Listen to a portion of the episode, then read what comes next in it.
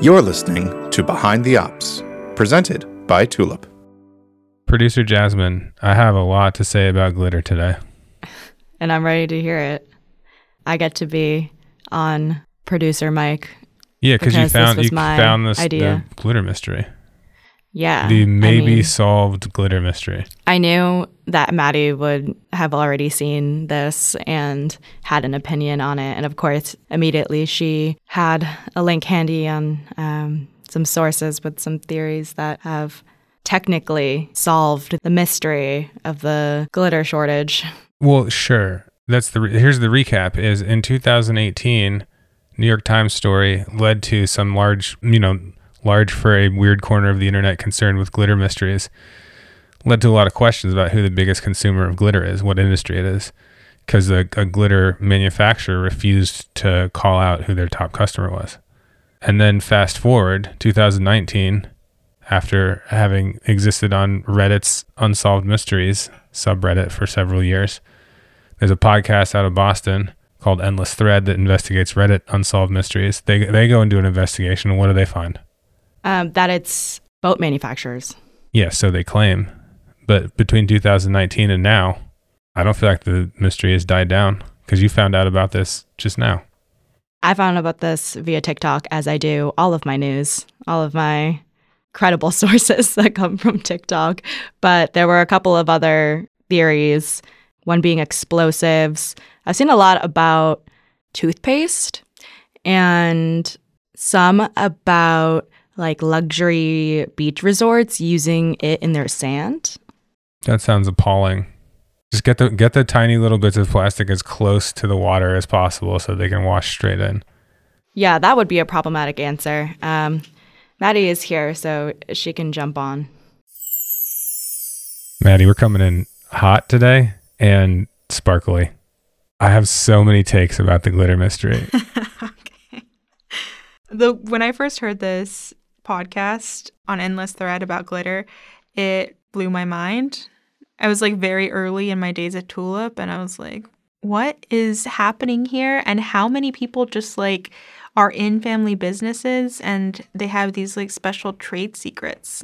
Oh, amazing. So that was that was 2019ish. Ish, yeah. And then producer Jasmine resurfaces the glitter mystery 2022 this year. She says, "Maddie, Russ, there's a glitter mystery and you guys need to weigh in on it." I love that it was surfaced from TikTok. I, I feel like maybe we start with TikTok algorithm's ability to surface it and this TikTok that she shared. So you have this woman who is potentially tipsily or very excitedly um, presenting on the glitter mystery at what looks like a PowerPoint party in her home. I got to start doing those. I got to start doing those.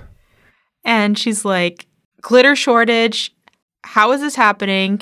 And then it just takes off. And now here we are talking about a story that's been on the down low for four years because it's now TikTok trending. It's a manufacturing story. And what, what amazes me about all of these pieces that I discovered in retracing the steps, the TikTok PowerPoint party, the subreddit about the unsolved mystery, the, the debunking of the myth from Endless Thread podcast, uh, through and through, your amazement about these family businesses with the trade secrets and a machine that's a specialist machine for doing a specific thing. My core hypothesis about this topic is that there's a level of manufacturing literacy that is a th- it's a threshold. It's not a, it's not at all a, a continuum. You're either there or you're not there.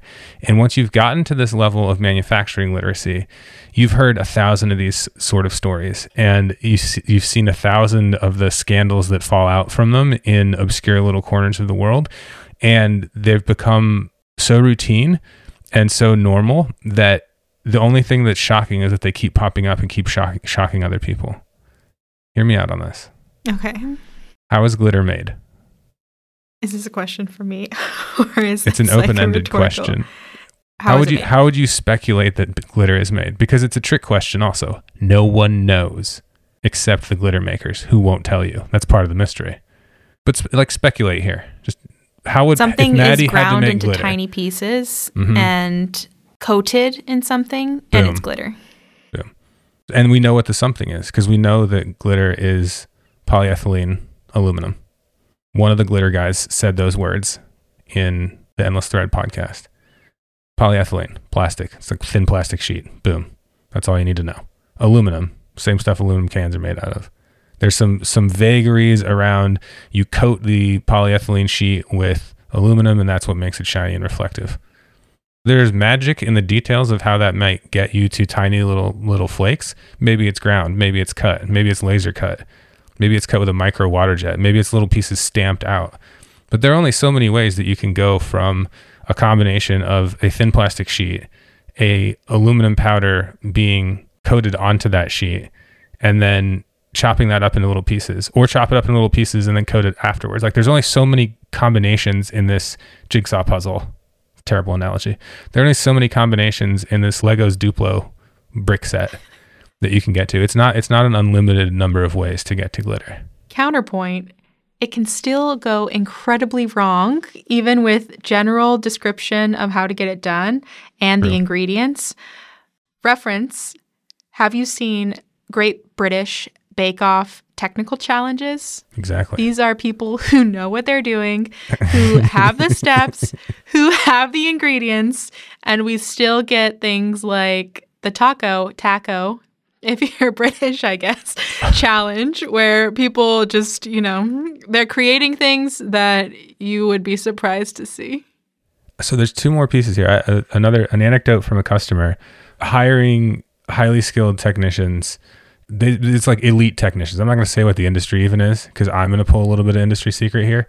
So I'm not going to say what the industry is, but they're hiring veteran, journeyman, you know, mechanically a- adept people from a, a small cadre of other places. Uh, let's it, it's not this, but let's say it's like extreme racing sailboats. Okay, let's just say it's that. Now, there's only so many people that work on extreme racing sailboats, and they all are at the top of the like they're all PhDs in sailboat mechanics, right? And those people, if they go from one team to another team, if there's a difference in how that sailboat is made, they're not necessarily going to know just because they're an expert at you know carbon fiber layup and repair. They might may may not know exactly how that works at the other team, so they have expertise. They are elite, but that doesn't mean they know the exact process at the new place. So the transfer of not necessarily tribal knowledge, but specific knowledge that is specific to a different set of technicians doing it a different way from the set of technicians that do it the way that they know how to do it. Cataloging and categorizing and documenting that information and being able to pass it from place to place is really important. So we're talking about the difference between like domain expertise and process understanding. Exactly. Process You, understanding. you may be, you have, may have amazing domain expertise, and that doesn't guarantee any amount of explicit process understanding. And that's the same thing with this glitter manufacturing thing. When I ask you about how to make glitter, right? If you get to the point where you have domain expertise in manufacturing, you can intuit your way to how the set of ways in which glitter would be made, right? Like you have to cut a very little small piece of plastic. Most likely, the plastic was coated beforehand because otherwise it'll get gummy and the coating won't stick to the sides uniformly, et cetera, et cetera, et cetera. So then the, the mystery becomes like, how do you cut a really, really small piece of a th- of thin plastic that's already been cut? That gets you to okay, you can use a mechanical motion like a blade. You can use a laser. Uh, it's probably not a laser because that might melt the plastic, but like you could you you can narrow it down to what if I had to make glitter. Here's all the ways that I would experiment with what that process would look like. And the reason that companies are secretive about I guess you would call it like the last mile of solving that problem. You know, the difference between me and a glitter expert is the glitter expert has manufacturing domain expertise. I'm not gonna I'm not gonna give myself credit here. I have some domain expertise in manufacturing. They have day-to-day domain expertise in manufacturing. The difference between me speculating on a podcast about how this is how you would make it and then making it every day is that they know the intricate details of exactly how this thing gets done in, in reality. And that part, that last mile, that's where the trade secret is. And that's why nobody wants to talk about anything about their specific manufacturing business. Like they don't want to tell you who the customer is. They don't want to tell you what the process is. They don't want to tell you any of that stuff because as soon as you tell somebody that last little secret bit, you know, the details of what you actually do as opposed to what you could do, now the magic's gone. I feel like the whole mystery gets solved right there. that last mile magic. Why yeah, why is everybody so secretive? Because that's just how it works around this business. and by this business, I don't mean the glitter business. I, I think that's why there's also just like a lot of very fair, you know, consideration around process as a type of IP, you know. Right. And I think the tie into the TikTok piece and the the main like call it mainstream commentators on industry mystery, particularly when you trace the dots and it comes back to being a manufacturing mystery. Like it would be less of a mystery if the people that were, you know, commentating on how the industry works already had manufacturing domain expertise because they would immediately get narrowed down to like they wouldn't have to spend a long time on what even is glitter? Where does it come from? How does it even get made? Who even controls the means of production of glitter? You know they're not thinking in terms of there's a factory somewhere it has machines in it the machines make glitter. These are the things that the machines might be might be doing. These are the mm-hmm. these are the next comparable machines that you would go to another machine builder and th- th- here's how you would go specify a new glitter machine if you were to spin up a project to be a glitter a glitter startup like if you and I wanted to be a glitter startup tomorrow, I would know where to go. Well, I mean, if you listen to this, the margins are really good. So if it's something that you plan to do, let me know. It's there's a lot of risk because I have no idea how far that last mile is. We say it's a last mile, but maybe it's maybe it's a hundred miles. Yeah, maybe it's a million. D miles.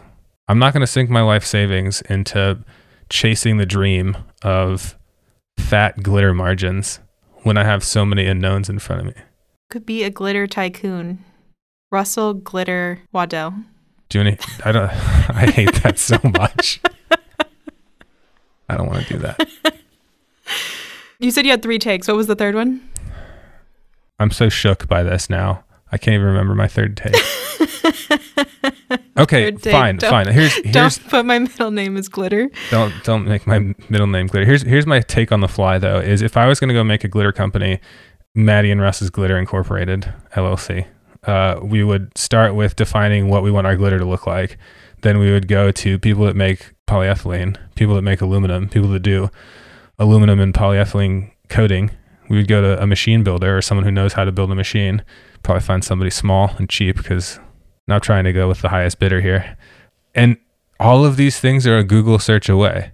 And I think my I think my third point as I circle into it, I think my third point was generally people are not googling how the business of manufacturing works. So when they discover that there is a whole set of steps or a whole specialist in making this one thing or a whole specialist in making the material that that becomes the glitter. Or in the in the pandemic era we saw all these stories about you know how do cotton swabs get made for your nose? How do masks get made? How do ventilators get made? Every single one of these products that is i would say nichey right up until it's no longer nichey Mm-hmm. the ins and outs of where do the, where do the raw materials come from? How do the raw materials get turned into intermediate goods? How do the intermediate goods get you know turned into to finished goods? How do they get packaged? How do they get distributed? How do they get consumed? How do they get maintained? How do, how do the revisions to the product happen? All of that stuff once you've hit manufacturing domain expertise the threshold once you have that threshold reached none of that stuff's really mysterious in the general. It's mysterious in the specific like glitter may still be mysterious but it's not it's not mysterious to where the whole thing feels totally overwhelming. And mainstream regular human as opposed to manufacturing human knowledge of manufacturing i think like that would be a bellwether for me is when is when we're not getting these mystery stories you know? Everybody can wrap their head around where stuff comes from. Not saying that's how it should be but like that would be a that would be an indication that that people just get manufacturing yeah so demystifying glitter and the interest there is is really just a an allegory for demystifying manufacturing more manufacturing and how to get it done into the public consciousness amazing summary. See you All next right. week. See you next week. Behind the Ops is brought to you by Tulip. Connect the people, machines, devices, and systems used in your production and logistics processes with our frontline operations platform. Visit tulip.co to learn more. This show is produced by Jasmine Chan and edited by Tom Obarski. If you enjoyed listening, support the show by leaving us a quick rating or review. It really helps. If you have feedback for this or any of our other episodes, you can reach us at behindtheops at tulip.co.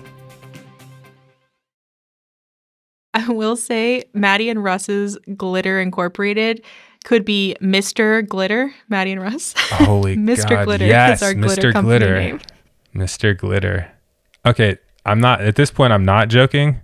If I thought it was cheap to go and get this stuff quoted, this is the type of stuff like I have there are multiple things that are manufacturing ish businesses that are in the back of my mind on a shelf where if I end up at the at, a, at the bar with the right person, I would be like how do we make a glitter machine? yeah. it would start as a theoretical exercise, but like somebody has to make all of the machines that make all of the things. And if you know who the people are that make some machines, it's just not it's not intimidating. And you yeah, just machine designers are the CTOs of the future. yeah. I got a guy who makes spray tan machines. Innovation. And Innovation in sprays.